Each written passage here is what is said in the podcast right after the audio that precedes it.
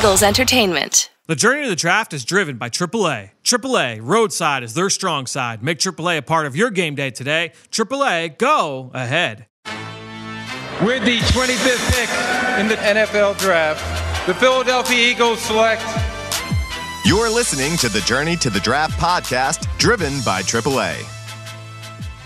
Welcome to the Journey to the Draft podcast, driven by AAA. I'm your host, Fran Duffy, and we've got some big games that did happen this week. We got some big games that didn't happen, but a lot of action nonetheless here, a lot to cover. And we're going to start things off this week, as we have every single Tuesday, with our Scout Stories segment. This week, we're going to be joined by Eagles Senior Director of College Scouting, Anthony Patch, to talk all about Eagles wide receiver DeSean Jackson and his uh, evaluation process, his scouting, his projection to the NFL. Some good stories uh, from Patch here this week because he was the West Coast scout when DeSean was coming out. So, really cool uh, to get his insight uh, on D Jackson, his projection to the league. After that, uh, we have Saturday Scouting, myself, Ben Fennell, Dane Brugler. Not only our reactions from this weekend, but also a little bit of a speed round on all the announcements about the Senior Bowl, uh, what they've made the last week. They have uh, announced a bunch of players, and we'll kind of speed through uh, some of the highlights that you need to know for some of those top players. Then we're going to round things out with two more segments. On the clock, Chris McPherson, he's going to once again join the show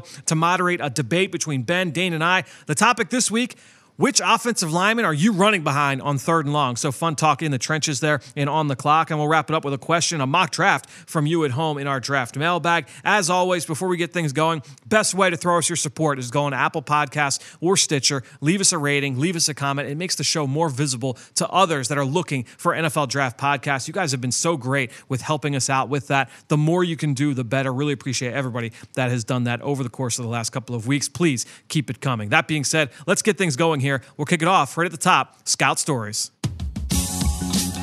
Pull up a seat. It's time for Scout Stories. All right, well, joining us to talk about Eagles wide receiver DeSean Jackson, a guy who was the West Coast area scout back in 2008 and is now the senior director of college scouting, Anthony Patch. Patch, welcome back to the show, man. Thanks, Fran. Well, let's talk. Uh, let's talk a little bit about DeSean Jackson. And like as I mentioned, you were the the West Coast area scout uh, when he was coming out of college. So uh, give us some of your memories now. Or I mean, we're what now? Twelve years removed uh, from him being uh, you know entering the NFL draft. So what what were your thoughts on DeSean when he was a Cal? Yeah, Fran, he, he was a you know you walk up and see him at practice and you're like, holy cow! I mean, he he looked like he was a 160 pounds, soaking wet. And you're like is this guy really a guy? Now he was a you know early out, out guy too. You know he was that Long Beach Poly kid. That's a national high school program, so it wasn't like and he was a national recruit. He was a big time guy coming out, but you know he didn't wow you when you walked up on him. Let's just say that at, at practice and mm. you know. Coach Tedford was uh, the coach at the time, and that was a good program at the time. I mean, he, they had a three receiver group with the Lavelle Hawkins and I remember a guy named Robert Jordan with the receivers there, and it, all of them are pretty formidable. And then they had in the backfield, you got to remember that Justin uh, Forsett and That's then right. Marshawn Lynch That's was right. there. And they had uh, tight end uh, Craig Stevens, who went like in the fourth round to, uh, I believe, Tennessee, along with uh, Alex Mack, who went the first round to uh, Cleveland. So that, that was a good Cal program. And I just remember seeing him. I'm like, holy cow, how's this guy going to survive? Then he threw on the tape, and it was just you know easy mover, explosive, sudden, change of direction. And you know, I went to a Tennessee game there at Berkeley that year. I think it was the first or second game of that that fall, and uh, uh you know, I sit in there, and he he takes this punt and makes about five or six guys miss, and I'm like, holy cow! I mean, his start to you know his change of direction, stop, start, start is was unbelievable. And I think he put up like 100 plus yards that game too. And I'm, i just walked out there and like, holy cow, nobody can hit this guy. So, it, you know, I think at that time he was 160 some pounds. They said he came in the program 155 pounds or something. And, you know, I, I don't think he's much more than that right now. He might be high 170s, Fran. But, you know, I, the old saying, you know, if you can't hit him, let him, you know, keep him playing. And, uh, you know, nobody could get a, a target on him as so, a, as a hitter. So, so yeah. is that the takeaway? I guess for our listeners is like you know, um, you know, don't knock a guy because of that size, or is he just a unicorn? Like in terms of like a guy at that size being able to have the level of success that he had for as long as he's done it. Yeah, he's uh, he's one of the most unique uh, players I've scouted in person in terms of just speed and looseness. You know, what you know what you want. And he's just not a deep target now. He could run all the routes underneath, and I'll just say unique, Fran. Mm. Well, well, Patch, really appreciate you joining us once again to talk about Eagles wide receiver DeSean Jackson. We'll talk to you again soon, man. All right, so great stuff there from Anthony Patch on DeSean Jackson. Two points, two takeaways here for us. Uh, the big one is just unicorns, right? And uh, Patch, you described DeSean as truly unique right? But what is it that allowed DeSean to overcome those lack of size? What is it that made him unique? Number one, um, you know, and, and Patch kind of said it there at the end, avoiding the big hit, right? You never saw him just getting crushed over the middle of the field. And a lot of guys that are undersized, especially skill players, they have that knack for being able to avoid the big hit, and that uh, allows them to, to last as long as they do. And the other big thing, and we didn't hit on this, but the other thing that kind of made DeSean just so so elite at what he did his ball tracking ability right i mean his ability to track the ball over the shoulder and make those big plays uh, that was attributed to, to his baseball background and scouts do look for that that multi-sport uh, background DeSean absolutely had that. And then, um, you know, one other big thing, and again, uh, this is back to that theme of how one game can really stick out. And, you know, just talking with Patch, the fact that that Tennessee game, still 12 years later, sticks in his mind about DeSean Jackson, I think really speaks to that, right? We talked about that uh, a couple weeks ago with Sean Heinlen about Carson Wentz in that Northern Iowa game the fact that you know that Tennessee game still so so long ago still stands out to Patch. Uh, I think that's a, again that's why we do when we uh, do our Saturday scouting segment. Why we do our one play takeaways because look, are we going to remember every single one of these plays every single week for all these guys? You know when we get to the draft, no, not necessarily, but that's what happens to scouts. That's what happens to evaluators. You go on the road, you go through this whole weekend, you're at this trip, you might be watching two or three guys, you might be watching seven or eight guys, you might just be watching one, but you that performance sticks with you. And you, uh, whether it's good or bad, you hear it on both sides of the coin those things stick with scouts. Remember, they are humans too. This is a, this is a uh, people selecting people business. It's a, a, really interesting kind of takeaway that uh, that still sticks uh, in the minds of those evaluators. You know, weeks, months, years later, as we can see uh, over a decade later there uh, with Patch on DeSean Jackson. So good stuff there, uh, as always, from Anthony Patch, who does a great job and has for a long time here in Philadelphia. Let's now get to our next segment. It's time for Saturday Scouting. It's time for Saturday Scouting.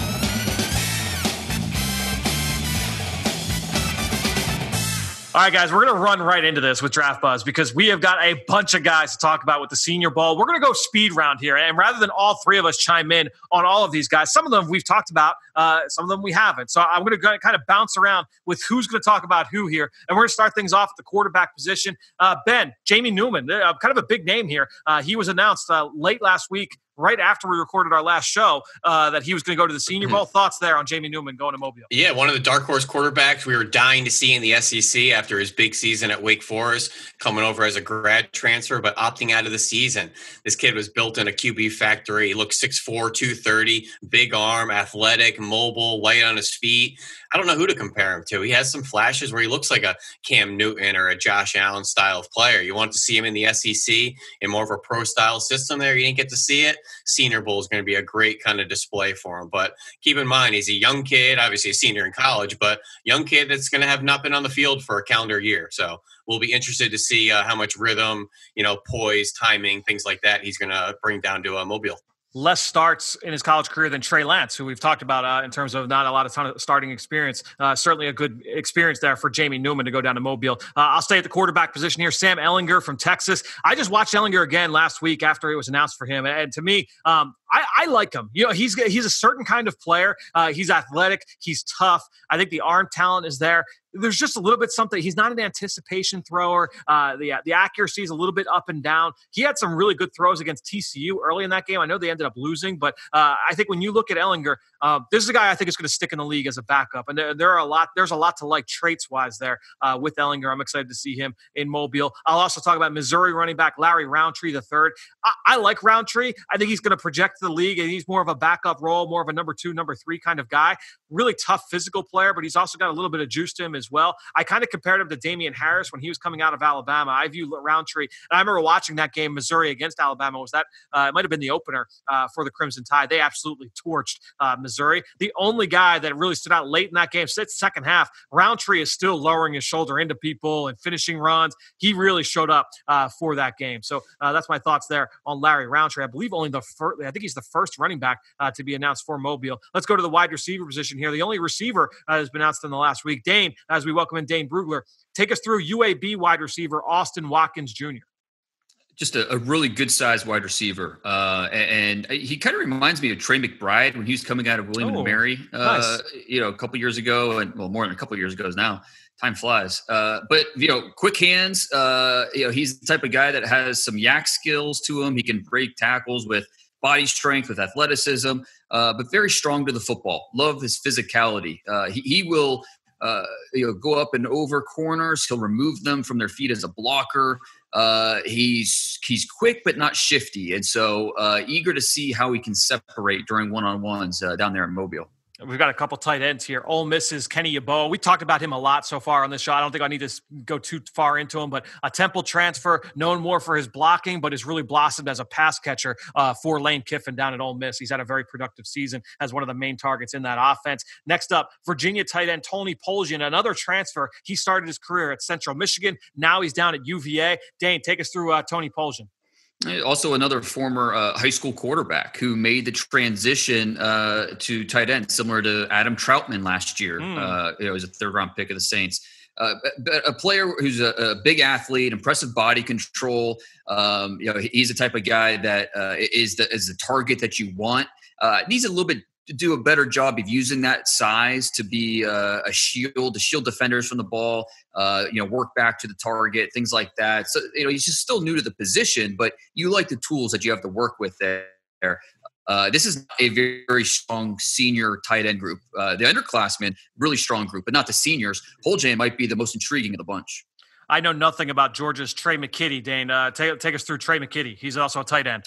Florida State transfer who uh, is not a high volume target in that offense, um, you know. But when you do see him out there, you see a flexible guy. You see uh, a very athletic player, and this is something where uh, you know a lot of people are going, hmm, who, "Who's that?" But uh, you know, you see the athleticism. You you see why he was a top recruit. You see uh, why scouts are buzzing about him, and so, uh, like I mentioned, not a strong senior tight end group but this is a player because he can hold his own as a blocker, because he has some untapped potential as a receiver. Uh, he might be a riser uh, by the time we leave the Senior Bowl. I'll tell you what, he looks the part at 6'5", 250. He's yeah. a good looking kid.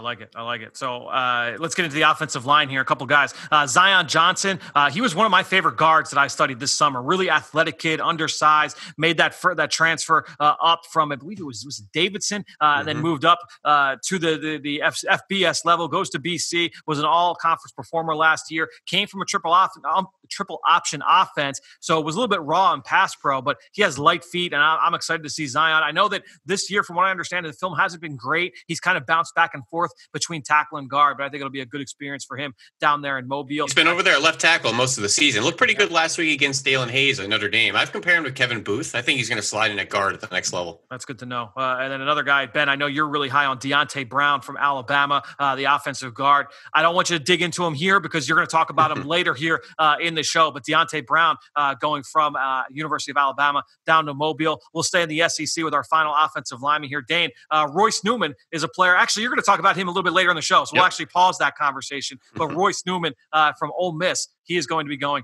uh, to the Senior Bowl as well. Go over to the defensive side. One guy I want to break down, Boogie Basham. We talked about him on the show numerous times. One of the best pass rushers in the country. Uh, big, powerful kid. Really, you know, kind of reminds me of like a Za'Darius Smith when he was coming out of Kentucky. He can win with power. He can line up up and down the line of scrimmage and win. High effort player, good run player. Uh, just not the, the sexy like race car turn the corner type of pass rusher, but he will be down there. relentless and consistent. Been dominant for three straight years rushing the passer. No question, Ben. I know you've studied a lot of Penn State uh, so far. This season hasn't been great for them, but you've studied uh, Shaka Toney, the other pass rusher there on the opposite side of Jayson Oweh. Uh, he's going down to Mobile. Take tell us about uh, Shaka Toney. All you need to know, I think he has the best first step in college football. He's a oh. speed rusher through and through. He's going to give tackles all sorts of high side problems with his speed rushes, flying out of that four point stance, variety of spin moves and counter moves off it. One of the looser, flexible edge rushers coming out in this class. So I'm going to go with uh, Virginia edge Charles Snowden. He is listed as a defensive end. Some people look at him as a Sam linebacker. Played all over the place in that defense over the last couple of years. Same role that Kyle Van Noy played for the same staff out at BYU. And I think you look at uh, what Charles Snowden could be. Same kind of skill set, um, but interesting. We'll see how he's used ultimately uh, on a daily, daily basis down there in Mobile. Same kind of player, I think, with Elerson Smith, Northern Iowa, small school player. Ben, take us through Elerson Smith here. He's an interesting kid. He's 6'7, 255, was 190 pounds coming out of high school. So this is a guy that's completely transformed his body now that he's added, uh, you know, 50 pounds nearly, but huge year last year with 62 pressures, 11 sacks, his fifth most pressures in all of college football, FBS, FCS combined. He's twitchy, he's long, he's athletic. You're going to see him in the D line group, and he's going to stand out because he is tall and he's wiry. He's got a skinny waist, long limbs. He's going to be a fun one to watch in one on Uh, he was a first first team All State tight end coming out. If you just yep. want to understand the athletic profile. I watched him. Uh, I think four game, three or four games the, this past Friday, and he, he is intriguing. I mean, still a lot of room to grow there from a technical standpoint. I think he showed up on Mel Kiper's uh, top ten outside linebacker list this past week. So a guy that's getting buzzed by some national guys. He did, no question about it. Let's uh, stay on the defensive line. Go to the Big Twelve here. Uh, Baylor's William Bradley King is a guy that Jim Nagy, the executive director of the Senior Bowl, uh, had talked about over the summer. Dane, uh, give us the introduction. I believe he's a transfer. Was it from Arkansas State? Arkansas State. Thank yeah. you. Tell us about William Bradley King. Yeah, and he was really productive uh, at Arkansas State, and now with Baylor and with, with uh, Coach Aranda, he's playing that that jack position at defensive end. He's uh, you know good size, six four, around two hundred and fifty pounds, um, and he he's he's been around. You can tell they call him the technician for the way he'll use his hands uh, and the way he works off blocks. So um, you know, it's interesting to see him the rest of the year under Coach Aranda to see him continue to grow and develop. Uh, but he is a draftable player uh, somewhere in the mid to late rounds. He's uh, had some definite power in the some of the yeah. cuts that I watched from him over the summer. Speed, speed to power, yep. Uh, definitely has that in his uh, repertoire. No question. Let's go to Oregon State pass rusher Hamilcar Rashed. we've talked about him on the show. We don't need to spend too much time. Long, lean, wiry pass rusher wins with the first step. He's got a nice inside swim move as well. can win with his athleticism and quickness. We'll see him down there in Mobile. Dane, want to get your thoughts on Georgia's Malik Herring? his, he was announced for the Senior Bowl as well. Yeah, another good sized player, 6'3, 275 pounds, uh, Georgia native who uh, really became a starter uh, last season as a junior. And he was worked in the rotation, and you see the playing time and increase more and more. And the more playing time he gets, the more comfortable he looks out there mm. with his ability to look through blockers, find the football, anticipate what the offense is trying to do. So I think he's a quality rotation player, defensive line prospect who uh, has a chance to get drafted. And Senior Bowl invite was, I thought, a little surprising, being part of that first wave. Mm. But but good for him because he could really make uh, you know come out of that week as as a winner because he does have size, he does have some quickness, does have a little bit of power, and so uh, eager to see what he could do uh, down there in Mobile. Uh, at that size, a little bit of a tweener, I would say, between D, D, defensive end and defensive tackle. You're not going to have that same question about Marvin Wilson, who is a D tackle through and through, um, one of the better run players uh, in this draft. I studied him a couple weeks ago, and you know, studying the senior film. What he's good at is really good. It's a matter of does he have enough juice to get after the quarterback, and that's something that I think we'll be interested to see down there if he's able to go. Because remember, we said last week that he is out for the rest of the year with a leg injury. So hopefully uh, he'll be rehabbed enough to be able to go down there in late January. Uh, ben, let's come to you now. We'll go to the linebacker position. Uh, a couple of guys here I want to hit you on. Houston's Grant Stuard and then Florida's Jeremiah Moon. I know you've done both players. Yeah, Grant Stuard's a fun player. He's in the middle of that Houston defense, wearing number zero with the big C on his chest for the captain, long curly hair coming out the back. This guy showed up as a safety prospect, though. He's 190 pounds coming out of high school, has since bulked up to 6'1, 225. Really athletic linebacker in the middle of the defense, swift movement patterns. He could glide and scrape on the second level and mirror running backs. He's explosive, he's smooth, he's tough when he arrives. Watch him against Cincinnati last week or two weeks ago. Huge hits on ball carriers, that Alabama transfer got a couple face full of tackles. Really fun spark plug linebacker that seems to be what everybody wants at the next level. Guys with good enough size at 220, 225, but you got to be able to run. You got to be tough. Doesn't have a whole lot of bulk to him, but that allows him to be twitchy in his movement patterns.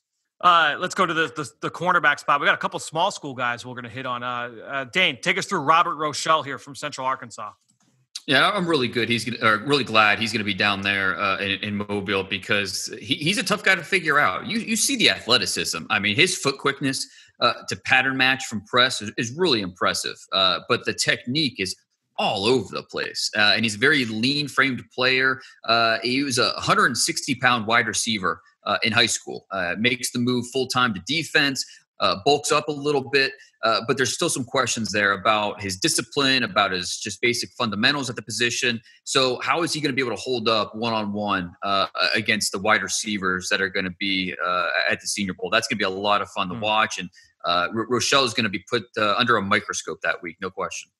Ben, let's go go to you now. Another small school guy, NC Central's Brian Mills. what are your thoughts there? This is a fun, feisty press corner. He's 6'2, 170. So he's tall, he's long, he's skinny. Interesting background now. One Juco school to another Juco school, one year at NC Central, and declared for the draft before the season as their season kind of dwindled away. But last year, he was first team All MEAC with eight PBUs, five interceptions he flashes some Greedy Williams like plays and press coverage. He's tall, he's long. You see the limbs just like Greedy Williams. Remember Johnthan Banks? I think came out of Mississippi mm. State maybe yep. six, like seven years ago. Yep. Another tall, long type of corner. This guy's got tools. I'm really excited to see him in one on ones. And you know, JUCO, JUCO, NC Central. You typically want a little stronger background heading to the Senior Bowl.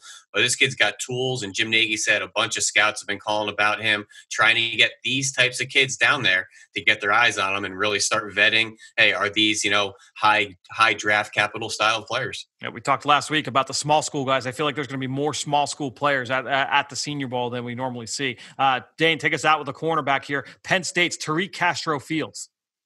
You love the height, length, uh, the foot quickness. He's a very springy athlete. Uh, but at the same time, you watch him as film, some of his film from last year, and offenses did not hesitate throwing at him. Uh, that you watch a Minnesota tape, and Rashod Bateman uh, just takes him to school a few times, and you, you would think he's undraftable based off that tape alone. But when you really look at the traits, uh, you know his length, his foot quickness, uh, that's what you, that, those are the base uh, you know things you want to really focus on and see. Okay, can you build it up from here? And so the Senior Bowl will be big to see how he takes coaching, to see if he improves throughout the week uh, because he has talent. It's just a matter of kind of putting it all together and being more of a, a finished product.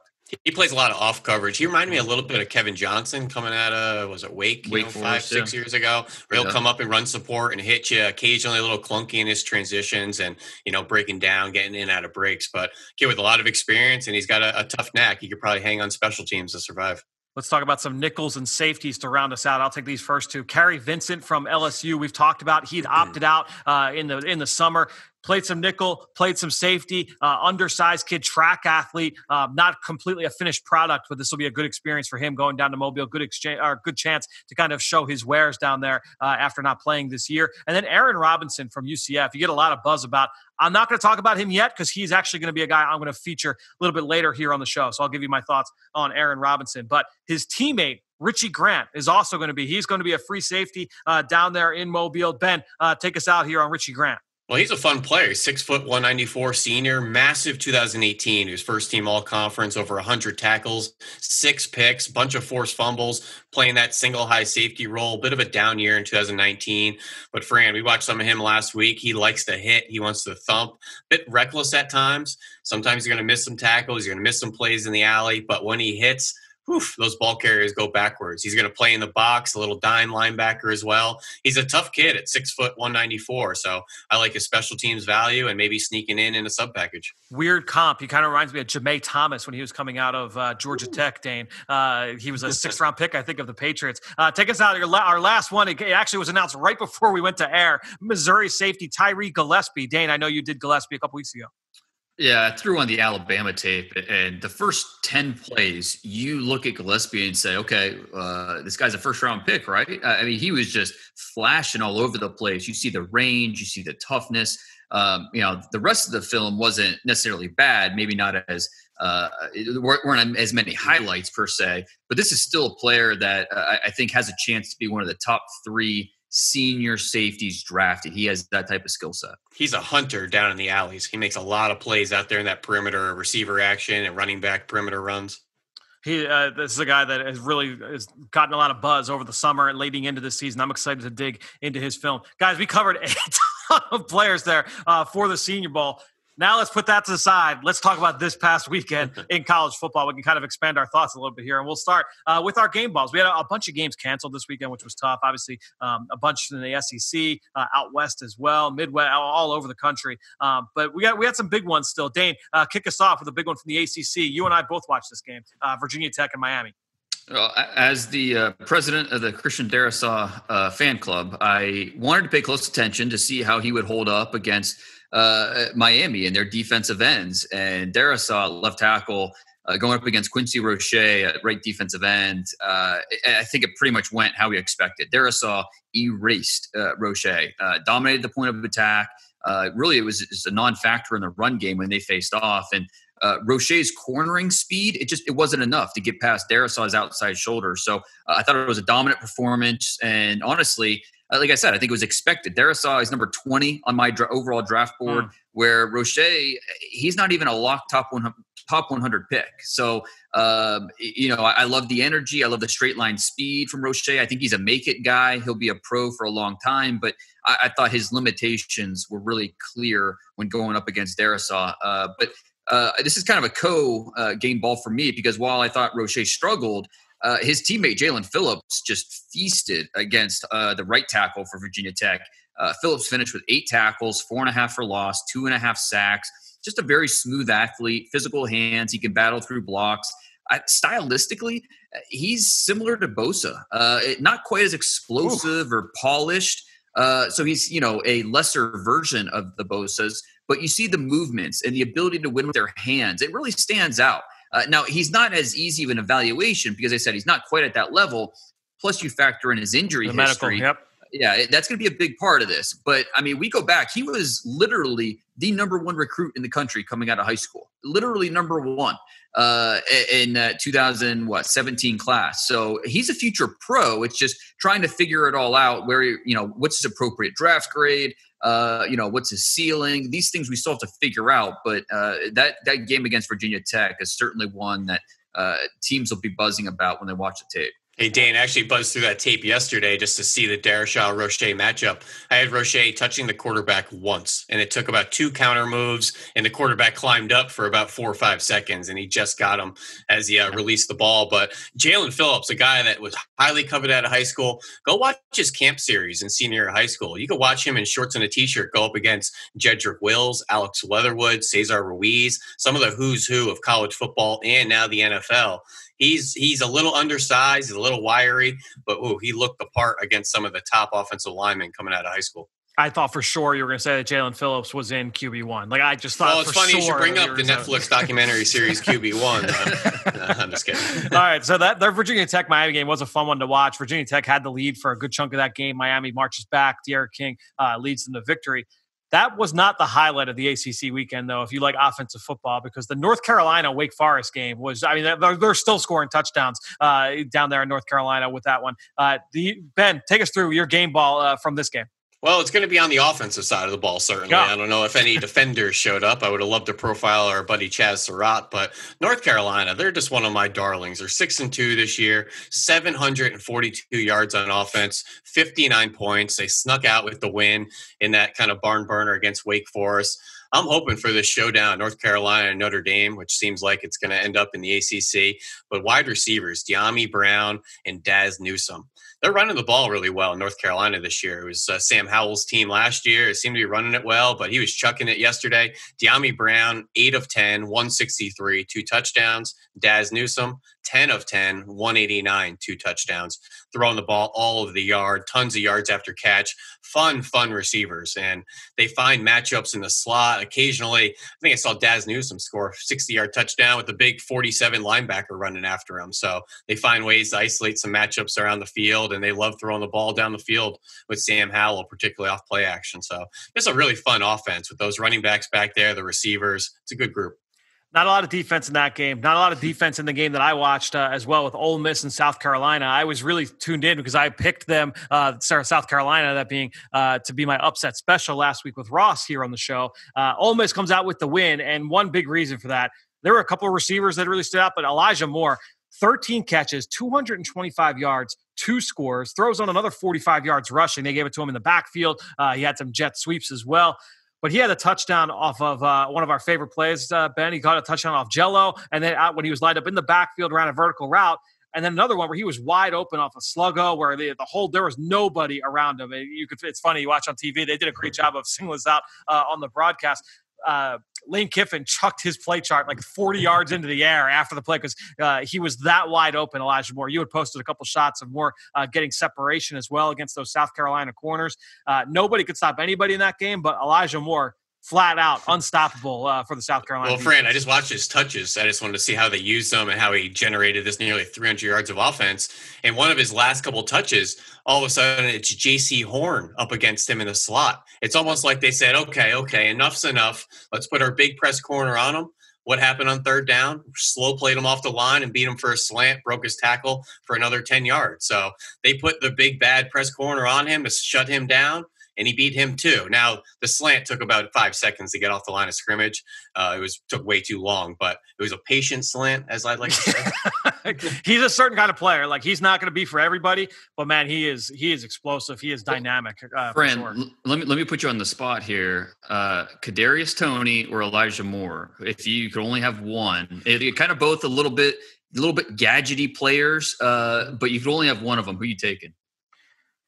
I think I'm probably leaning Toney at this point, but I, I, you could probably convince, ask me the same question a week from now, and I might say Moore. Like I, I they're, they're both uh, in the same tier for me. Toney's sharper, man. Toney, Toney snaps in and out of breaks. He is churning up. Dude, that one touchdown against Missouri a couple weeks ago, like I can't get that one out of my head. Like he's uh, he stomps his routes. I know we watched Elijah Moore and left a little bit to be desired in his route running from time to time. Toney is very polished. Yeah, yeah. Toney's, Toney's probably also got more red flags off the field too. So it's just it, it's it's definitely an interesting conversation because these guys are more uh, again part you know more gadgety than and your polished receiver so it makes for an interesting debate. I don't want them to have no flags off the field, though. You know, need a couple flags. Well, one guy. Speaking of flags, uh, the guy that for my one play takeaway drew a flag on this one, and that's uh, from that same game, from the Ole Miss South Carolina game. Opening drive, Shi Smith makes a sick one-handed touchdown, back shoulder fade, uh, threw it from the slot draws a flag for taking his helmet off in the celebration and kind of staring into the crowd. But uh, the play itself was outstanding. And, you, you know, uh, Dane, you and I have talked about Shi Smith off, off air as well. Uh, he's really tough. He's got great hands. I'd like to see him be a little bit more crisp with everything that he does, um, you know, leading up to the catch point. But uh, no doubting uh, this guy's ability to make some highlight grabs. And, and that one stands out. That'll be uh, for sure on all of his highlight reels. Yeah, Shi Smith is just he's, he's fun to watch because he's he's he's a little unpredictable, a little bit of a loose cannon with you know what he's going to do out there, and that makes him inconsistent. But uh, the highlights are are what you like. You know, the play strength, the toughness. Um, yeah, he's that that play, that one handed catch is mm. the kind of the perfect one play takeaway because it it shows Shi Smith at his best. No question. Uh, Dane, take, take us through. Who's your one play takeaway here? Uh, it's very similar, kind of. Uh, the the one play, Ben Skowronek, uh, yeah, he's really come up big for Notre Dame this year, uh, specifically the last few weeks, and it happened again on Saturday against BC. He had three touchdowns. All three scores were impressive because they showed off his ability to uh, kind of power through coverage, come down with the catch. The first touchdown, though, that's what I want to talk about.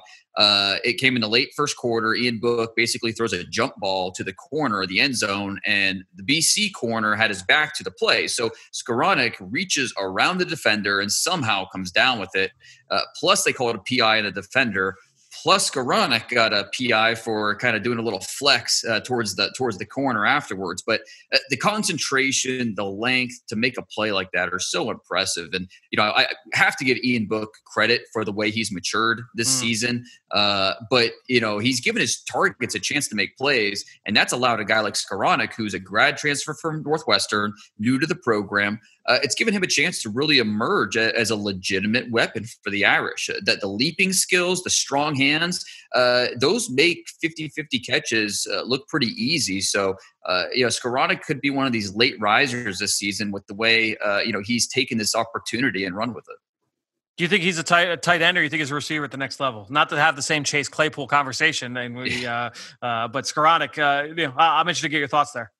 I think he's a specialized uh, wide receiver who is his leaping ability and his ability to come down with those contested catches, uh, the focus that he shows. Uh, I mean, I think that's he's just a little specialized with what he can do. Now, if you want to stick him in a slot and call him a big slot, you know, I think he can do that because of what he can give you as a blocker and, and different things. So uh, he, he's really interesting. I, I, would not be shocked at all. And, and Jim Nagy actually uh, tweeted about him Saturday night. This is the type of player you'd like to see at an All Star game to see how he does in different situations. To maybe okay, you know, maybe he could do a little bit more than uh, just what we've seen on film. Ben, who's yours? Uh, what your one play takeaway here? All right, so I'm going to go a little unique this week, and I just want to give a little attention to the Kentucky Wildcats. They lost their offensive line coach last week with a long battle to, battle to cancer, uh, Coach John uh, Schlarman, and they came out with the first play of the game without a left guard in honor of him. And I actually think that's a really nice tribute, and my opportunity to say those four other offensive linemen that were on the field on that play are all going to be drafted this spring and that's Whoa. left tackle Landon Young, center Drake Jackson, right guard Luke Fortner, and right tackle Darian Kinnard who the first three are seniors. Only Kinnard's a junior, but he actually might have the most upside of the group. Yeah, I did Kinnard. Yeah, bit, bit of a limb right now, but really, really good offensive line on a week to week basis. Watch them against any SEC front seven, and they can hold their own against any SEC front seven. Great in the screen game as well. It's a bit rich to say all four, but I really like this group, and I love what they did to honor the offensive line coach by not going out with their left guard last week for the first play. I like you being assertive. You want to say all four getting drafted? All four getting yeah, drafted? let's go with it. Yeah, yeah no, I, I, don't know if all four are getting drafted, but I do know that Darian Kinnard is going to start in the league for a long time. All right, there we go. There we go. That's the type of conviction I like to hear. And I think Drake Drake Jackson. I think will be a starter too. I think yeah, he's a technician. Uh, high football IQ. You can tell he he does a great job with his with angles. Um, uh, you know, I, I, do question it. Does he have the point of, point of attack power to hold up against NFL linemen? But yeah, I, I do agree with you. I think he could start uh, I've just been so impressed with uh, with with Kinnard. Uh, I think he's just a bully out there. I, he's a, he's a guard for me. Uh, he's got some sloppy tendencies, but if you can reel him in a little bit, he, he's going to be a big time player. There's a lot of tackles out there in college football. I know you said he might project to be a guard, but just a guy that's not getting a lot of national love. And just the more you dig and dig around college football, there's a lot of tackle prospects, and not a minute too soon because the NFL needs them.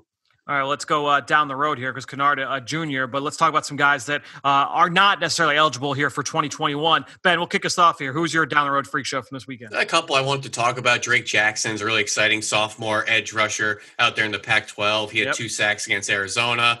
Really like uh, Justin Shorter, who's now down there at Florida, former number one receiver in the class. I think 2018, so technically he's a redshirt sophomore since transferring from Penn State. Actually gave Okudah some trouble last year on tape. Now, now, now down at Florida, had a really nice high point touchdown uh, in their win uh, over the weekend. But Indiana corner, Tiawan Mullen, and that's brother of Trayvon Mullen. His first career interception, beautiful pick. I put the play up uh, on Twitter, I think yesterday or Sunday. He peeled off his man and kind of worked back around and stole the ball off the number one. But really, really exciting player.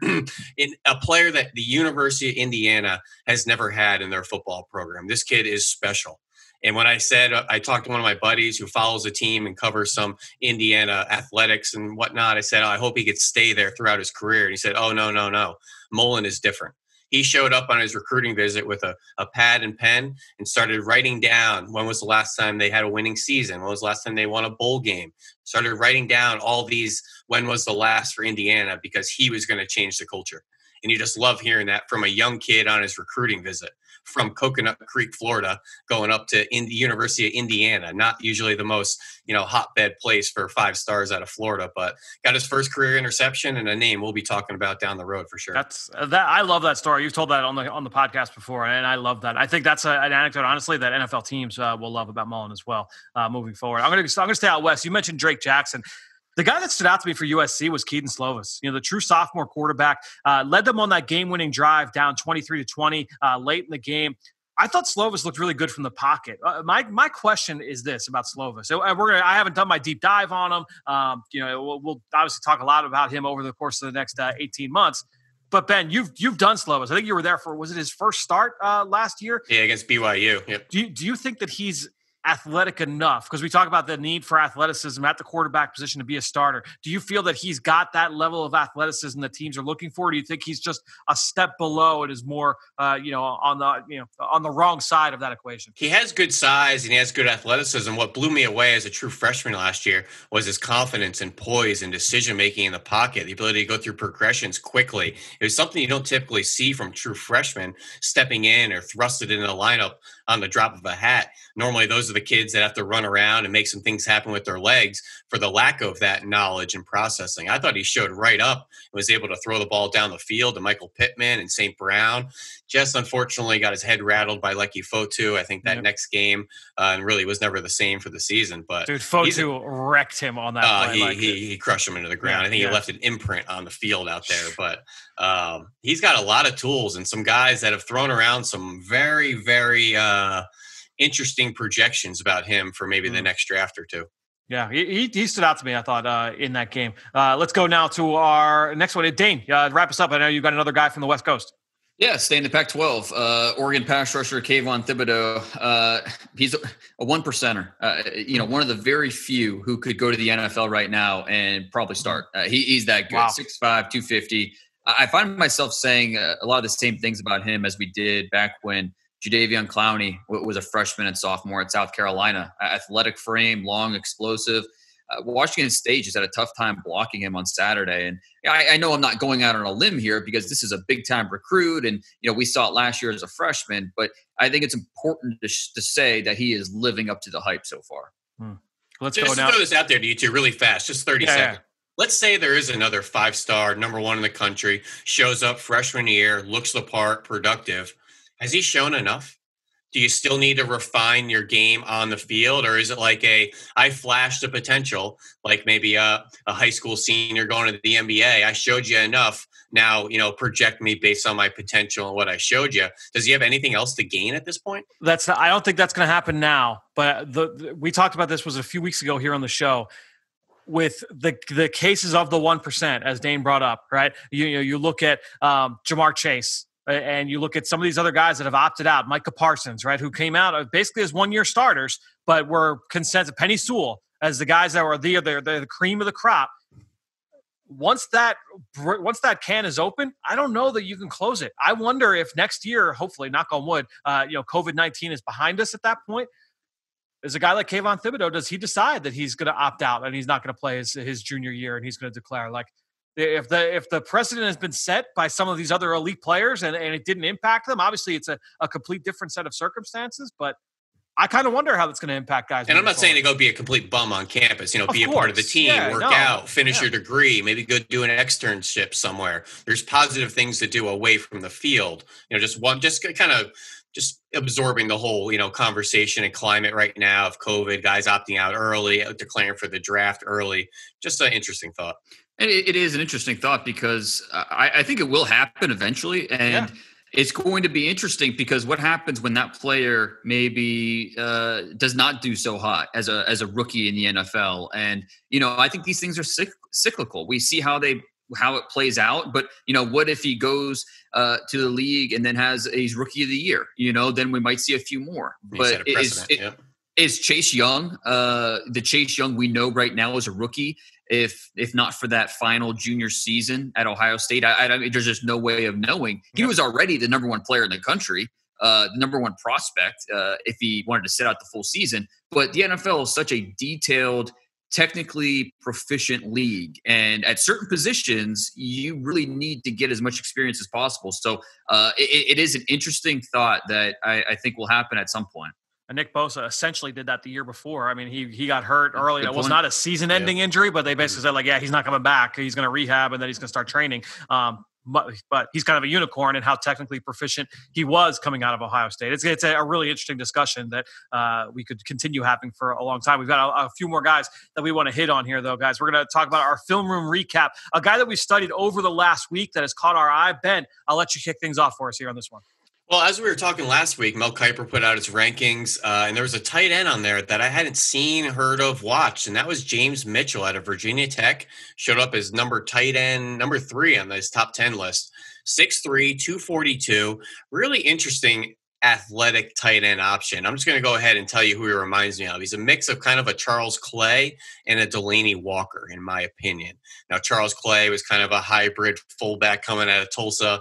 Delanie Walker, a guy that's really good in line toughness. I could also catch the ball out in space. But this guy was used in the pass game, big box fades, a lot of pop passes, screen opportunities, run after catch opportunities in the flat. They even gave him a jet sweep on a two point conversion. You could see the vertical burst from the slot.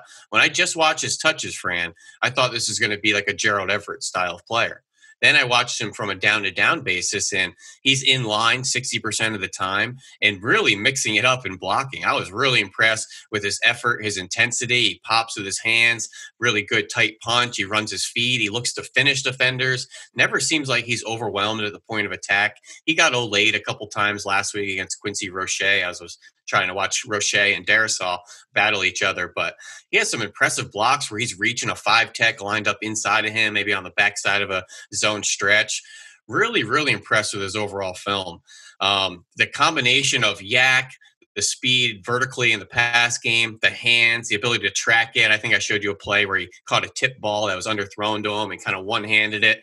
Really impressive player. So I got a mix of like Gerald Everett at first in the pass game, but with his blocking, especially in line against tight ends, I see that Delanie Walker or Charles Clay style mm-hmm. player at 6'3, 242, four time all state tight end in high school. So this is a guy that was on the field immediately in high school and performing. Really impressive player that I never heard of. He was a pleasant watch. Did, did you think that he was? I'm assuming that Pitts was one, Freiermuth was two. Yes, uh, correct. And so, did you really think he was number three? I mean, over because I, I really like this underclassmen group of tight ends, and it's a really competitive group. When you talk about Brevin Jordan, Hunter Long, uh, you know, Tommy Tremble, Jake Ferguson, uh, Charlie Kolar. I mean, there, there's a lot of underclassmen tight ends. Did you think that ranking was right? You know, right where he should be, a little early. Uh, what do you think? I thought that was a little rich, in my opinion. I, I, have some guys like Brevin Jordan ahead of him at the moment, Charlie Kolar. I even think maybe a guy like a Matt Bushman may be a, a, a, better prospect in the NFL at the next level. There's some guys like Jake Ferguson and Tony Poljan. Tommy Tremble is a really good blocker.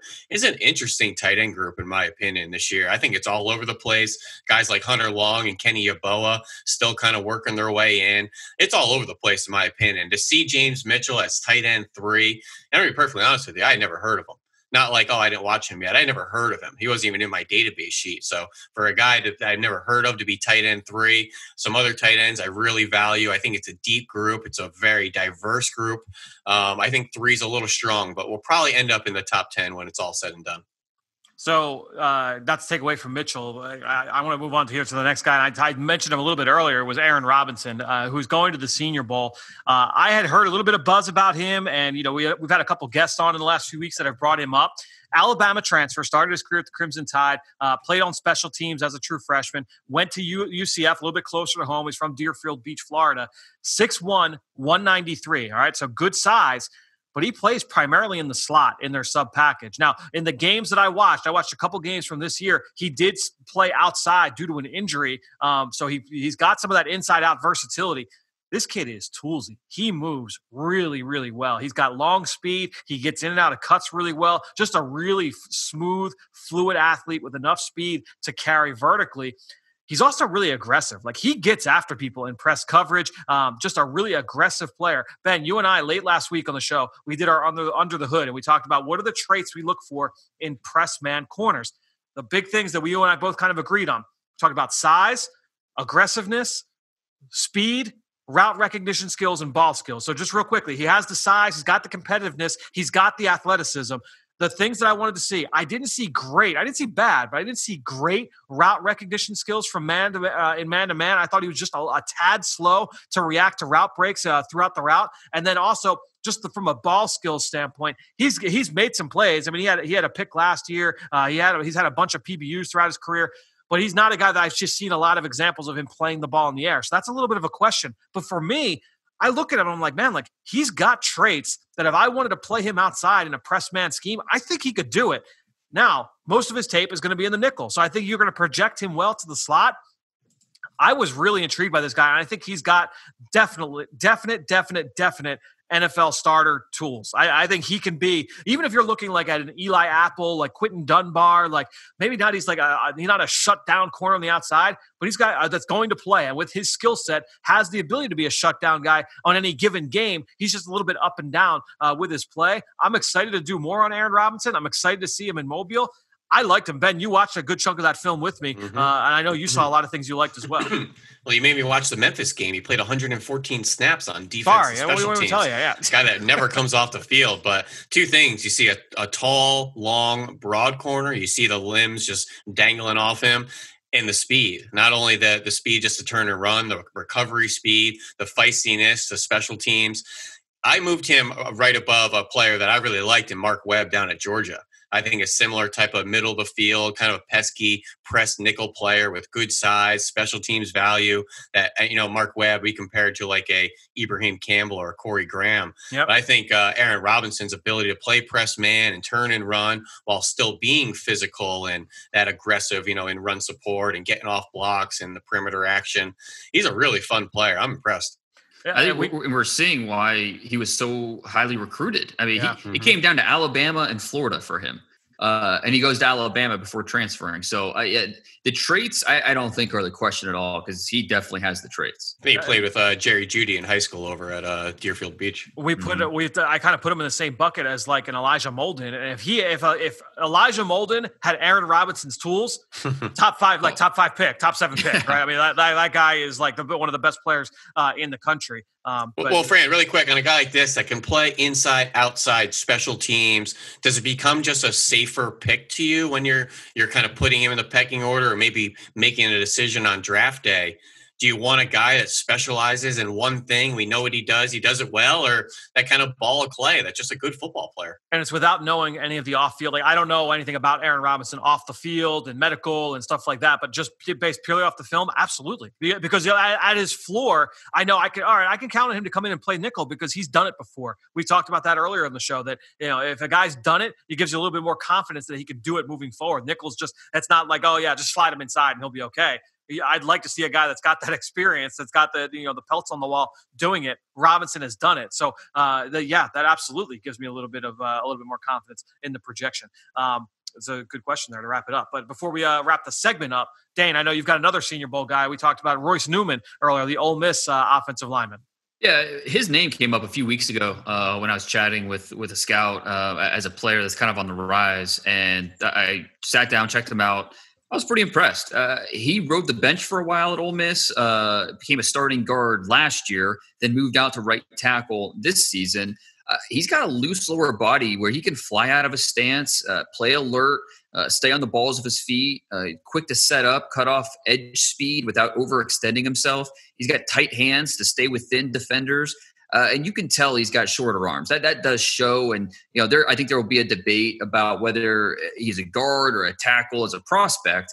But I think the versatility to play either uh, that that's going to be a, a, valuable piece to the Newman uh, you know report. Uh, something that's going to be a selling point. Uh, he's not an overwhelming power guy, but he works hard to stay square to his target, and I think that versatility is going to make him an immediate depth piece in the NFL. Yeah, did you guys uh, see the uh, the video of Lane giving him the announcement? I did. Yeah, he's no, just talking. To, he was talking to reporters, and yeah. Lane just kind of comes in very casually, nonchalant. Senior Bowl and just kind of throws the invite at him, like like almost like a teacher giving back like an edited paper. Like here, take it. Yeah, very very Lane Kiffinish. Right. I went this on my desk Monday morning. It's kind of right, like exactly. the vibe I got from it. Uh, well, guys, we've got we've talked about a ton of players, but as I always say, we've got three more to hit on. Let's get now into our on the clock on the clock. All right, let's get things going here and on the clock. And not that we're keeping score or anything, but I am ahead by a score of four to three to three. Uh, I took the lead last week in the rubber match. Uh, all three of us. It's a it's a tight one here as we welcome in Chris McPherson. CMAC, uh, how you feeling right now? Is what, what are we week eleven here uh, in the NFL season? Getting ready for I believe week twelve is it in college football? Feeling great. Um, you know, you're feeling a little cocky going into this week. I gotta bring a little bit. Of, I gotta bring a little bit of juice. Yeah, we gotta. We gotta it's, I mean, late, it's late like, in the podcast. We've talked about like ninety players already today. What's three more? I mean, seriously, you know, Dane's had, had, you know, he's had his complaints about going third in the past. You're now claiming how you're you know, got the lead all of a sudden after. It's just all facts. I'm, I'm, just, you know, I'm not making anything up. I'm, I'm yep. ahead by one. We're gonna uh, look. You're only as good as your next one, and I, I got to win this uh, this debate here. So this win me over. Win me it. over. Let's do this. All right. Well, this is gonna be a fun one, and I'm sitting around every week, and I'm always trying to change things up. And this week, I was like, all right, let's talk about some offensive linemen. And to me, the question is, and well, Ben, you will kick things off for us this week. Which offensive lineman are you running behind on third and goal? So obviously we're prioritizing those road graders, uh, the guy that's going to get some movement. We want the the go-to offensive lineman that we are running behind on third and goal. Ben, you'll have first pick. I've got second. Dane will round us out. Ben, I'll uh, I'll let you kick things off for us. Well, I'm going to go with one of the biggest, baddest interior linemen in the country. When Fran posed this question to me, my brain went right to the answer, and this wasn't a hard choice for me. And that's big left guard Deonte Brown of the Alabama Crimson Tide. CMAC. He's 6'4", just a shade under 340. He's actually trimmed down quite a bit. Listen, he's not an athletic interior lineman. He's not great in pass protection, but this guy is an absolute people mover in the run game. His ability to control, steer, torque with his strength. He plays in his space. He's, he's that phone booth type of player, doesn't reach, doesn't ever, ever overextend or get off balance.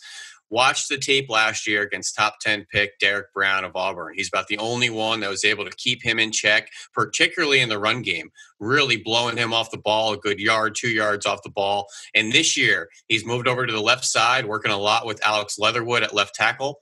Anytime Alabama needs the go to play, that big conversion, or maybe to get a good first down chunk, you know, to start a drive, they're running off the left hand side and that's there's no no bones about it.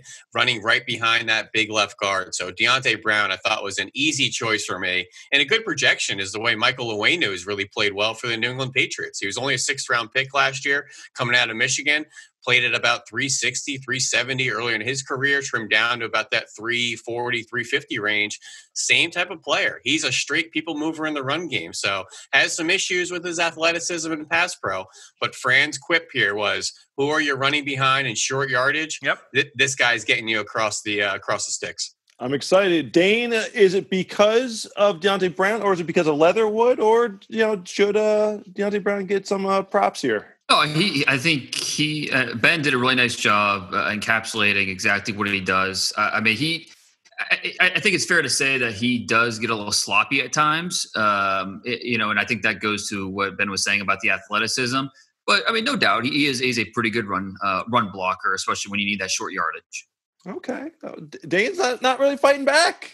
Well, I think I, am being honest. Uh, I, hey, I'm not going to lie to you. He, he's a, he's a pretty good run uh, run blocker. I, the sloppiness that that bothers me. That's and that's something that you know w- w- is part of his evaluation that you need to take in, into a, a uh, into into play when you're projecting him. But uh, you know, he he's a powerful guy, no question. See, Mac, when I paint this fair and accurate picture of the prospects, you know, there really isn't a whole lot of gaps to fill in from from Dane and Fran out there. And you know, I have the negatives. I have the heavy heavy legged at times, but you know what? We want heavy legged in the run game because that guy's churning those legs down the field with that vertical displacement. He's had some weight issues. But in the run game, we need every bit of those 340 pounds. So all those deficiencies, this quip, this question right here, this is where we're making our money. And I think it's all, it's worth noting too. Uh, we, I, we mentioned him earlier. That he is going to the Senior Bowl. Was announced this past week, and Jim Nagy, the executive director of the Senior Bowl, talked about uh, that matchup last year against Derrick Brown, and he was the guy that really, if you want to watch Derrick Brown get not handled, but uh, you know get neutralized a little bit, uh, that game, Alabama and Auburn, you kind of see that from Deonte Brown, and I do think it's notable. CMAC uh, Ben could have picked any offensive lineman in the entire country and he goes with Deonte Brown. And I think that that is notable that he feels that strongly that Brown uh, can be that road grader. So I think uh, hat tip to Ben, um, you know, for feeling that con- you know that convicted uh, about uh, Deonte Brown. All right, so I will go here next, and, and I'm going to take the chalk answer, guys. I- am going to go with Penei Sewell, who is going to be a top five pick uh, in this draft at 6'6", 325 pounds. All right, now this guy he has got big bones in his genes, C-Mac, because his uncle is former Eagles defensive tackle Isaac Sopoaga. This is a this is a big man's family, right? I think Isaac when you look, yes, no question. I think when you look at Penei Sewell, the thing that immensely stands out to me he is consistently powerful on contact. He is a true people mover. Not only is he strong in pass pro, but in the run game, he is just moving guy off their spot, rep after rep after rep after rep. We're talking about the most highly graded offensive lineman in PFF history right? I mean, this is a guy that has the ability to win those one-on-one matchups, and you're talking about a guy that can do that. He's done it from the jump. He was a true freshman starter on an upperclassman Oregon offensive line. We talked all year last year about uh, seniors from left to right, right? All those guys uh, that we talked about all this past spring. Sewell was a sophomore next to those guys, and he was the true freshman next to them the year before. So I think you look at Penei Sewell, the fact that he came in and started that program for Mario Cristobal, an offensive line guy, that shows the amount, of the ability that this guy has. And again, just immense power, moving defensive linemen against their will time and time again, and not just against Pac-12, but I watched him last year against Auburn and what he did uh, against guys like Marlon Robinson or um, who's the uh, the, the kid that was the first, yeah, it's Marlon Davidson rather. Thank you against Derrick Brown. What he was able to do against that Auburn defensive front really kind of caught my eye last year too, because obviously we're talking about one of the best front sevens in the country last year. So you look at Penei Sewell. Some people will say, "Oh, move him to guard because we love that physicality. I think he's a tackle all day, and I, I, love him at tackle. But people will say, "Oh, move him to guard." Because of how tenacious he is in the run game, but because of how powerful he is. I look at Penei Sewell as, as, such an easy projection because of that power, his ability to move people against their will. That's uh, another day at the, at the, office for Penei Sewell. Ooh. Oh, Dane's not liking it. Dane is not hey, liking it. one of one of the few issues with Penei Sewell is he's not always a finisher. That's one of the few things Whoa. with him, and that's that's something that shows up on tape and something that uh, you know it would when you talk to about Sewell with people, and you, it's these are nitpicks. This is a top five pick, but you wish he was a more consistent finisher. And so, uh, you know, it's it's something that does show up from time to time with him. Interesting. Uh, I'd say I, it's funny because I talked with Davidson uh, at the uh, you know the former Auburn defensive lineman at the combine, and I said, "Who was the toughest guy you faced?" And you remember, he's going up against SEC guys every week without blinking, he was like, "Yeah, it's Penei Sewell." And just the seeing the jump that he made on film, I was really interested to see what he would look like. I saw him as a freshman all season. I watched every single game. I was interested to see what's he going to look like day, day one as a sophomore and he blew him away. And you know, just talked about uh, how physical he was, and I think you see those. I mean, he has some of the most jaw-dropping finishes of any guy that I saw, especially out in space. But we're not talking about uh, out in space. This guy will destroy people in the screen game. But uh, no, it's a, it's interesting that that is the, some of the takeaway for some people after they study him.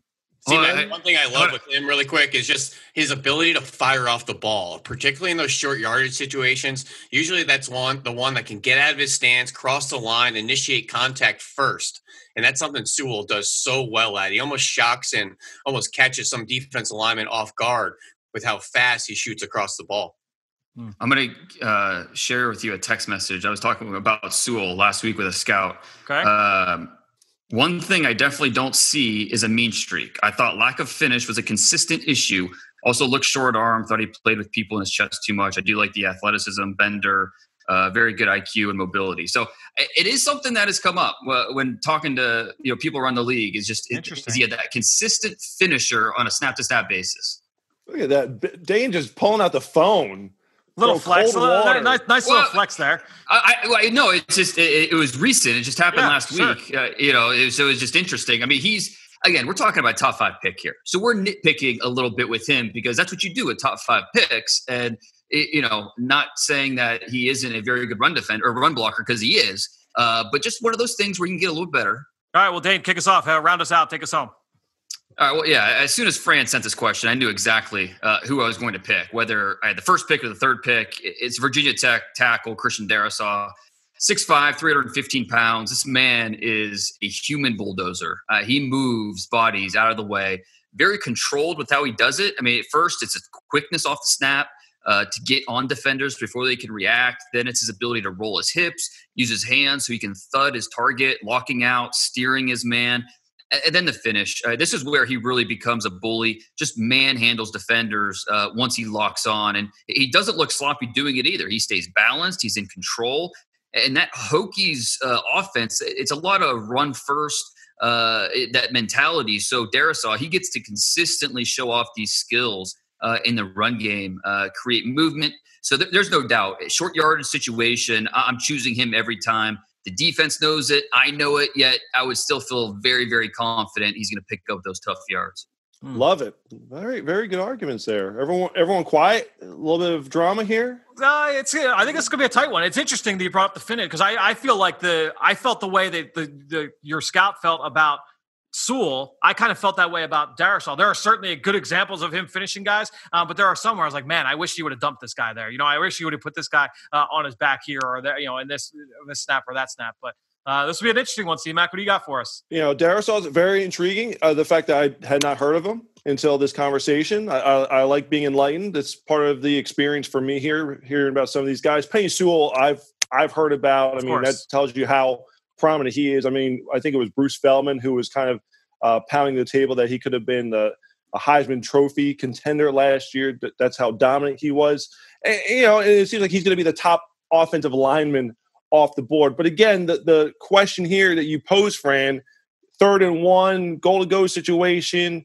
What's that tough? Who? How do you get that tough yard? Who you running behind?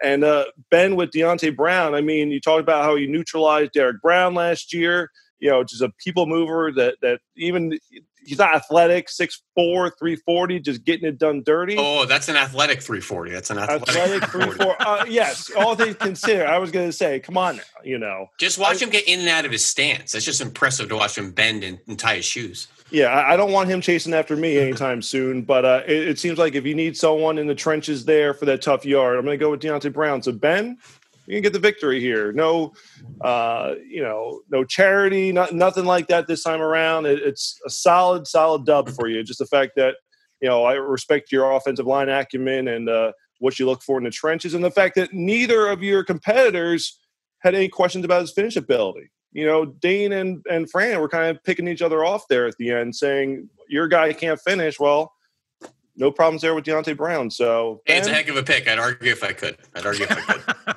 there you go. Oh, there you go. So Ben uh, ties it up there. Dane, you jumped out to the early lead in this uh, in this battle this season, and we've uh, we've caught up here uh, in a big way. C Mac, thanks so much once again. We'll talk to all three of you guys later here on the Journey of the Draft podcast, driven by AAA. Now it's time to hear from you, the fans, in the draft mailbag. All right, let's wrap it up here with our draft mailbag. Again, the best way to throw us your support. If you love this show, if you love the, the stuff that we've been giving you twice a week here on this platform, please go into Apple Podcasts, leave us a rating, leave us a comment. You hit us with a question, we'll answer it. You hit us with a mock draft, like our man Wilt did, we'll break it down here on the show. So let's get into the mock draft. The five picks he has for the Eagles. Now, he had the Eagles picking at 26 in this mock. So the five picks going ahead of them 21, the Miami Dolphins taking Florida State safety Hamsah Nasirildeen. 22, the Jaguars taking Miami tight end Brevin Jordan. 23, the Ravens taking Purdue wide receiver Rondale Moore. 24, the Titans taking Pittsburgh defensive end Patrick Jones. And then 25, the Bucks taking defensive tackle Christian Barmore. Uh, Nasirildeen at 21, look, he's a guy that when I've evaluated him, I think his film is a first round film. He just hasn't played this year. So it's a really tough projection to be able to make. Hopefully, everything is good with the knee. But uh, since he has not played, we talked about this a couple weeks ago on the show, it's tough to project him to round one. Kind of the same deal with Rondale Moore, right? Now, his is a little bit more mystery,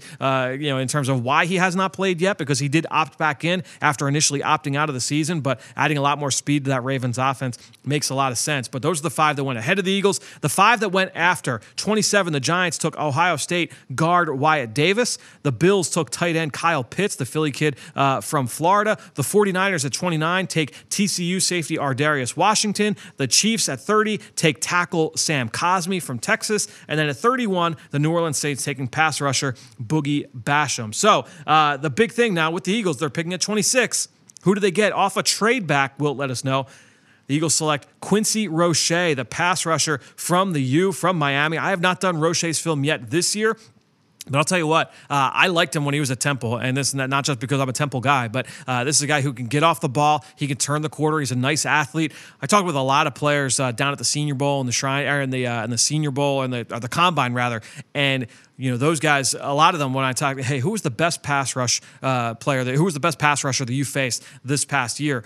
A couple of them brought up Quincy Roche because of his ability to get off the ball and then win at the top of the rush as well. I think the arrow is pointing up on him. Obviously, look, uh, Greg Rousseau, all eyes were going to be on him for that Miami team coming into the year. He opts out. So now you've got Roche on one side. We talked about Jaelan Phillips earlier in the show. Those two guys, those two transfers have really kind of been the bookends for that Miami team. They've got a, good, a really good front seven down there, a good defensive front, uh, and Roche, one of the centerpieces of that group. 51, uh, Nick Bolton, the linebacker from Missouri. I personally am a big, big fan of Nick Bolton, and I think he will go higher. Me personally, I feel like he will go higher than 51. It, I would be a little shocked if the, that would be great value in my mind if he were to fall to 51 and the Eagles were to get him. I bet you he honestly ends up in that range where you had the Eagles taking Roche. I kind of think that's where Bolton ends up in this draft. He is a sideline to sideline player, a little bit short, a little bit stocky, or squatty, I should say. Um, you know, his length will come into question for some, but he is a ferocious player, uh, downhill, but an explosive athlete, can play sideline to sideline. I really like uh, Nick Bolton. Uh, Deommodore Lenoir, I like this kid. He is the corner from Oregon. Uh, he's got a little bit more juice than his teammate Thomas Graham. We talked about him last week because he's going to the Senior Bowl. Uh, I liked Lenoir, and he, and he is playing for the Ducks this year. Um, this is a guy I think has got some pretty good tools to him. He's got enough speed, but he's also a pretty instinctive player. I think he plays the ball a little bit better uh, than Thomas Graham. But I, I, do like Lenoir, and I think that value sounds about right to me in terms of uh, that mid third round range.